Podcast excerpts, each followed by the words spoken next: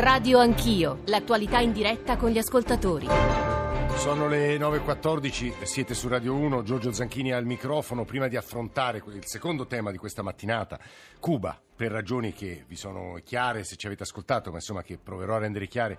Adesso, introducendo l'argomento, vi ricordo soltanto per chi si sia messo in collegamento solo adesso che alle 11 il presidente Mattarella ha convocato, riceverà e quindi darà lei il mandato esplorativo alla presidente del Senato Elisabetta Casellati. Eh, in quel momento si apriranno anche i microfoni di Gioco a Premier con il nostro Gerardo Greco, il nostro direttore, quindi seguiremo in diretta quello che accadrà, immagino anche eh, l'uscita e le parole eh, se l'incontro come inimmaginabile, come la storia ci insegna, durerà abbastanza poco e poi eh, ne daremo conto nelle trasmissioni di approfondimento del pomeriggio e immagino anche nell'apertura di domattina. E però, e vi leggo le prime righe di Anna Guaita, la sua corrispondenza sul Messaggero degli Stati Uniti. Per la prima volta dal 1959 Cuba non sarà governata da un membro della famiglia Castro. Da oggi, scaduti i due mandati presidenziali di cinque anni, Raul lascia la poltrona dove suo fratello Fidel era stato seduto dalla rivoluzione del 59 fino a quando si era ritirato nel 2009 e si dà per scontato che oggi l'Assemblea nazionale nominerà alla guida dell'isola Miguel Diaz Canel. Ci sono una serie di domande che si pone anche il sito dell'ISPI perché sta organizzando un incontro per la settimana prossima a Cuba fine di un'era che vi leggo perché sono alcune delle domande che vorremmo porci anche noi stamane con voi ascoltatori. Cosa succederà adesso? Siamo davvero all'inizio di una nuova era, dopo la normalizzazione dei rapporti con gli Stati Uniti. Che cosa cambia per Cuba? Nel mondo di Trump e cosa si prospetta per l'economia, le istituzioni, la società e le relazioni internazionali dell'isola. Siccome sappiamo, e lo sappiamo anche perché ci avete già scritto e mandato molti WhatsApp audio, che molti ascoltatori sono stati a Cuba, alcuni ascoltatori, sono ascoltatrici, sono stati a Cuba, eh, da voi ci interessa soprattutto il modello che avete conosciuto, il modello economico, il modello di libertà, quello che avete notato, eh, le differenze, il sistema di produzione, i rapporti di potere, insomma le vostre testimonianze stamane crediamo siano molto utili. 335 699 2949, ma partiamo nei limiti del possibile da una ricostruzione di quello che è accaduto a Cuba e del perché Cuba è diventata un simbolo così importante e significativo nel XX secolo attraverso la voce di Alessandro Forlani.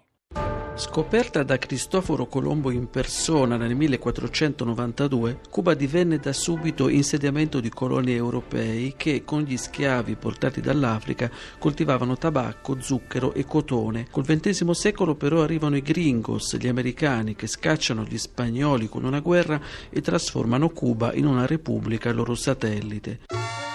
Dopo la seconda guerra mondiale, Cuba diventa un regime militare guidato dal generale Batista. L'economia è incentrata sulle grandi piantagioni e sul turismo del sesso e del gioco d'azzardo. Fidel Castro, classe 1926, allievo dei gesuiti, prima prova a farsi eleggere parlamentare, poi nel 1953 passa alla guerriglia. Subito catturato, viene condannato a 15 anni di prigione. La sua difesa in tribunale diventerà un libro intitolato La storia mi assolverà. Nel 1955 Battista dichiara un'amnistia e il ribelle espatria. In Florida c'è l'incontro che cambierà la sua vita, quello col medico argentino Ernesto Che Guevara. Insieme decidono di combattere per Cuba, ma anche per la rivoluzione in tutta l'America Latina e nel mondo. Nel 1956 Castro è di nuovo a Cuba per combattere una guerra anche mediatica, portando con sé sulla Sierra giornalisti e cineasti a cui assicura di non essere comunista. There is not communism or Marxism in our idea. Our political philosophy is representative democracy and social justice il primo gennaio 59 Battista abbandona il paese e Castro fa il suo ingresso trionfale a La Habana per farsi poi subito intervistare in pigiama dalla televisione americana. Good evening Fidel Castro. You now have in your hands a great deal of power and a great deal of responsibility. Aren't you a little frightened by this? Well, really not frightened because I have self-confidence. Migliaia di cubani fuggono in Florida e premono su Washington perché intervenga. Castro chiede aiuto ai russi e si proclama leninista. Che hay que decir que por encima de todos de todo, somos marxistas-leninistas. Nel 61 i fuoriusciti sbarcano a Cuba ma trovano a respingerli i carri armati sovietici. L'economia viene nazionalizzata e iniziano le prime repressioni. A poche miglia marittime dalla Florida nasce un avamposto del socialismo reale e Cuba diventa il punto di frizione tra i due blocchi. Gli USA installano missili in Turchia e la Russia pensa di fare lo stesso a Cuba. Il presidente Kennedy dichiara il blocco navale. Unmistakable evidence has established the fact that a series of offensive missile sites is now in preparation on that imprisoned island. Alla fine prevale il dialogo e sia i russi che gli americani ritirano i missili. Castro diventa un rivoluzionario globale, inviando soldati su tutti i fronti anti-americani, Vietnam, Bolivia, Congo, Angola un impegno per il quale nel 1994 il neoeletto presidente sudafricano Nelson Mandela dirà che non ci sono sufficienti parole di elogio. Because uh, what he has done for us is difficult to put in words. La Cuba socialista festeggia il trentennale nel fatidico 1989. L'industria è interamente dipendente dall'Unione Sovietica e Castro, per salvarla, deve scendere a compromessi col capitalismo, consentendo la nascita di attività private. Nel XXI secolo Cuba vive un momento di favore politico. Brasile, Venezuela, Ecuador, Bolivia dicono esplicitamente di ispirarsi all'esempio di Castro. Il comandante riceve a Cuba Papa Giovanni Paolo II e nel 2014 2014 riapre le relazioni diplomatiche con gli Stati Uniti di Obama. A Cuba però proseguono le condanne a morte e la repressione di dissidenti politici e militanti per i diritti civili, inclusi i gay. Dal 59 a oggi Cuba è Castro e Castro è Cuba. Fino alla morte nel 2016 Fidel, poi il fratello Raul. La TV trasmette a ripetizioni programmi che esaltano le loro imprese, anche se la loro vita privata e la loro salute sono sempre rimaste un mistero. La CIA ha cercato di uccidere Castro in ogni modo, ma senza mai riuscirci. I Castro in un certo senso hanno vinto e la loro Cuba ha vinto. La storia mi assolverà, scriveva il comandante nel 1953. Quale giudizio possiamo dare oggi al passaggio definitivo di consegne? La luce continua, la vittoria è certa. Patria o muerte! Sono le 9.22, 335 699 2949. Alessandro Forlani ci consegnava un interrogativo, quale giudizio dare e capisco che nel nel breve spazio della trasmissione radiofonica, soprattutto alle due figure cui, alle quali proveremo a girare questa, questa domanda, possa suonare persino provocatorio, quasi offensivo, per quanto tempo hanno dedicato a questo tema, quanto hanno conosciuto quella realtà. Mi riferisco a Angelo Trento, emerito eh, dell'Università di Napoli L'Orientale, storico dell'America Latina. Professor Trento, buongiorno, benvenuto. Buongiorno a lei e a Maurizio Chierici, collega, inviato storico del Corriere della Sera, grande conoscitore dell'America Latina, grande conoscitore anche di alcune delle figure, insomma le ha incontrate alcune di queste figure, eh, diciamo, uso un aggettivo veramente eh, so, so, sottovalutando nel peso, anzi sottostimando nel peso, e cioè eh, insomma, rilevanti del XX secolo. Chierici, buongiorno, benvenuto. Eh, tra poco avremo anche voci di cubani, avremo le voci degli ascoltatori che ci stanno scrivendo e vi faremo ascoltare i WhatsApp audio. Comincerei dal professor Trento. Anzitutto, è una giornata storica o in realtà è cosmesi? Dici, mettiamola così. E poi il giudizio storico sui Castro, di nuovo, quasi mi vergogno di chiederlo, ma insomma, fornisca agli ascoltatori qualche elemento per leggere un fenomeno che è durato 60 anni, insomma. Professor Trento. Beh, eh, io non, non, penso che sia un, un evento di, di, grande rottura, insomma, in sostanza, anche perché è un uomo di apparato, colui che viene a sostituire Raul, e certamente si muoverà lungo la, secondo me, lungo la linea di, di Raul Castro, questa uh, timida, lenta apertura uh, alle riforme. Per quanto riguarda il discorso di Cuba e del suo significato, non, non, non, ci sono dubbi che abbia rappresentato un fenomeno di portata eh, diciamo quasi epocale, perlomeno eh, non solo per quanto riguarda l'America Latina. Innanzitutto lo, lo ha fatto per Cuba, perché la prima fase della rivoluzione cubana è stata eh, un, un, un, un avvenimento che ha certamente colpito l'immaginario collettivo sì. perché il castrismo ha goduto all'inizio di un ampio sostegno interno, eh, che non è stato scalfito neanche dal fallimento del tentativo di diversificare l'economia, liberando l'isola, diciamo così, da questo eh, suo destino di produttrice monoculturale di canna da zucchero. E lo è stato, è stato questo sostegno molto forte per via delle trasformazioni sociali che si sono verificate appunto in quegli anni 60 e dei grandi progressi nel campo della sanità e dell'istruzione. E in questa peculiarità che c'è stata in quel periodo del cosiddetto socialismo dei tropici che era così diverso dal grigiore mm, sovietico. mm, sì, dell'Europa dell'Est in generale così e anche in termini di vivacità culturale, sia pure per pochi anni.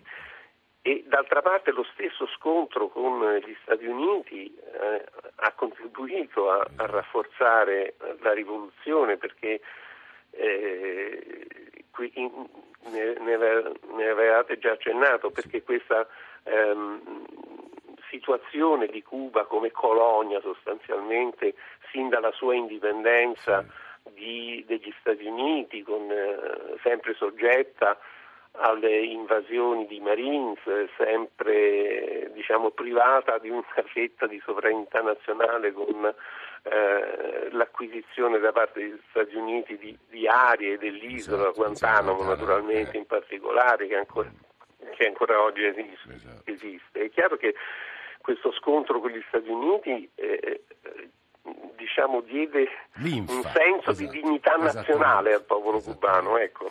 Ed è molto interessante, professor Trento, ci torneremo ovviamente quanto il quadro eh, insomma, ci si sia pensato cambiasse con la presidenza Obama e quanto è di nuovo cambiato con la presidenza Trump, ma ci arriveremo. Prima di andare a Maurizio Chierici, cominciamo a raccogliere le voci degli ascoltatori, ecco i WhatsApp audio, i primi.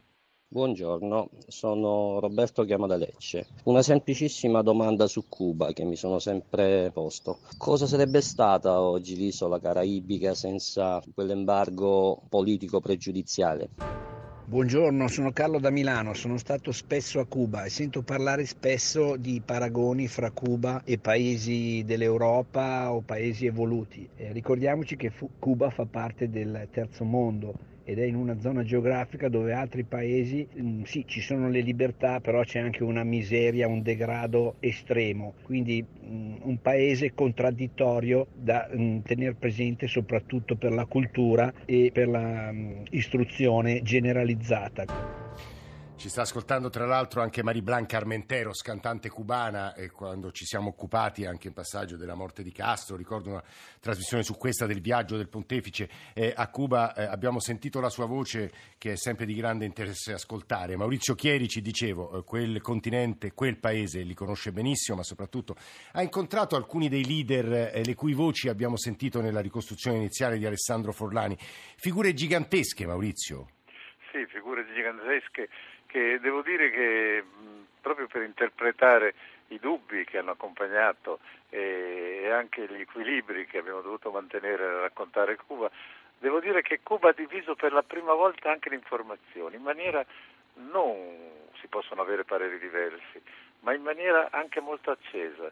Si era o per Castro o contro Castro, non c'erano sfumature ed era molto difficile galleggiare nel, nel raccogliere le notizie, le voci, i pareri a Lavana e anche a Miami, cioè la, Lavana, che, che, che era emigrata per protesta che sperava e spera ancora dopo tanti anni di tornare. Ed era molto difficile e complicato perché sia, sia una sfumatura sbagliata eh, quando si era a Lavana portava ad un irrigidimento nei rapporti e nel, nel, concedere interviste e pareri da parte delle autorità cubane. Per non parlare quando si tornava a casa che eh, le accuse, le lettere, eh, le voci di chi diceva siete diventati comunisti eh, perseguitavano i giornalisti che cercavano di raccontare la verità. Non tutti, devo dire, ma molti giornalisti. Maurizio Chierici, tu chi hai conosciuto, chi hai intervistato di quelle figure che abbiamo ricordato all'inizio? Io solo una volta Fidel. Mm. Uh, ero intervistato in Italia quando è venuto dal Papa ed è stata un'intervista che si è chiusa, era molto affranto, molto uh, commosso, poi ha questa voce, aveva questa voce sottile che rendeva ancora più drammatiche le risposte E alla fine gli ho chiesto che diceva che aveva incontrato il Papa, eh, che poi aveva pranzato con vescovi e cardinali e alla fine ma lo diceva con una voce che si spegneva man mano che, che andava avanti. E allora gli ho chiesto, ma eh, comandante, perché lo chiamavo come certo. lo chiamano a Cuba, no? non presidente, comandante, ma come, ma lei mi sembra eh, quasi, parla quasi come un santo padre, visto che aveva studiato dai gesuiti. Allora si è irrigidito e mi ha risposto, padre sì, santo no e alla fine tutti si sono messi a ridere eh? e anche lui ha sorriso. Ma... Quando è morto ricordo Maurizio un pezzo, mi pare di Loris Zanatta, che diceva è morto l'ultimo re cattolico, l'ultimo re cattolico. È morto l'ultimo? Re cattolico, l'ultimo re cattolico, l'ultimo sì, sovrano cattolico. È vero, anche se eh, negli ultimi tempi si, si era molto era molto decaduto la malattia, la solitudine. E quando è arrivato per Benedetto XVI a Lavana ricordo che è, andato, è stato portato nell'annunziatura e la prima domanda che ha fatto al Papa è stata, che ha scompaginato un po' tutti, è stata ma il Papa cosa fa tutto, tutto il giorno? cosa fa tutto il giorno? Eh, tornerò da Maurizio Chierici e Angelo Trento per domandargli un'ultima cosa prima di chiudere questa prima parte, cioè come hanno visto cambiare l'isola, come hanno visto cambiare l'economia eh, dell'isola. Ma Mariblanca Armenteros, cantante cubana che ringraziamo molto per essere con noi. Buongiorno Mariblanca, benvenuta. Buongiorno. Le chiederei come vive questa giornata. Eh, cambia per la prima volta a Cuba, dopo 60 anni, il cognome di colui che guiderà il paese. Il nuovo presidente, come dicevamo, non sarà un Castro. È significativo, è importante. Cos'è per lei questa giornata? Mariblanca Armenteros. Bueno, penso che per tutti è una giornata eh, eh, speciale perché, come bien eh, avete detto no, che dopo tanti anni io sono nata dopo di, di, di questa sì. generazione, però mio padre è, è, è, proprio combattuto con loro. Però eh, appartandomi di queste, queste preamboli, si dico che sì è vero che, che è un, eh, una persona che, que, no appartiene a loro, o sea, como, como ser, o sea, no, no so cómo dire, tanta gente dice que es dinastía Castro, sì. no, no, eh, ognuno dà il suo parere. Certo. Lo único, lo único que sí, y es la mi opinión eh, humilde, que debe cambiare, tante cose devono cambiare, mm. perché se sempre pensiamo al passato, sì. non cambierà niente, non sì. cambierà niente, dobbiamo anche alla persona che, che sarà il nuovo presidente mm. della Repubblica di Cuba, eh. deve essere... Armenteros, qual è la cosa principale che deve cambiare, Armenteros? Ma... Lo principale che deve cambiare è che la persona deve avere un'apertura totale di informazione. Mm, Io mm, mm. ho diritto a essere informata dello che voglio. Perché non c'è libertà di espressione, questo ricordiamolo. La, la libertà di espressione è un'altra cosa per me. Per no. La libertà di espressione dipende anche dalla stessa, sì. in tutti i paesi del mondo. Quello è, è una cosa vera, tutti lo sappiamo. Mm.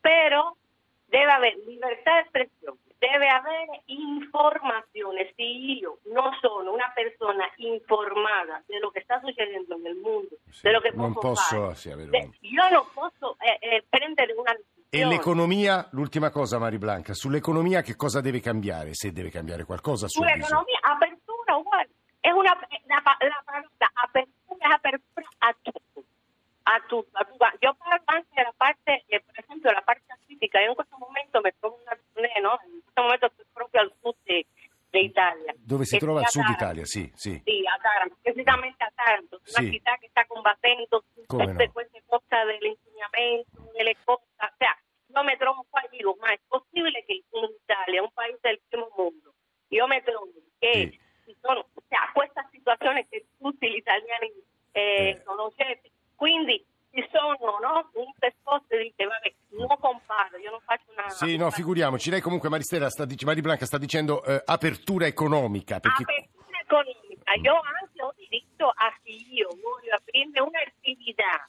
Mm. Guardi, ma, Mari Blanca, eh, lei ha toccato un punto importantissimo, proprietà e libertà eh, di Esatto, impresa. Su esatto, questo Mari Blanca Armenteros, noi la ringraziamo molto per quello che ci ha detto, è figlia tra l'altro di un combattente, uno che ha accompagnato la rivoluzione castrista. Eh, ci fermiamo due minuti però ad Angelo Trento e Maurizio Chierici, ai quali chiedo scusa e pazienza, ehm, vorrei con loro ripartire proprio da questo punto. Eh, che cosa dobbiamo aspettarci adesso? Su queste due libertà che Mari Blanca ci ha eh, suggerito e che poi diciamo sono un po' il cuore del, del, delle liberal democrazie. CF, due minuti, 335 699 2949, poi torniamo assieme con Trento Chierici altri ospiti e ovviamente voi ascoltatori.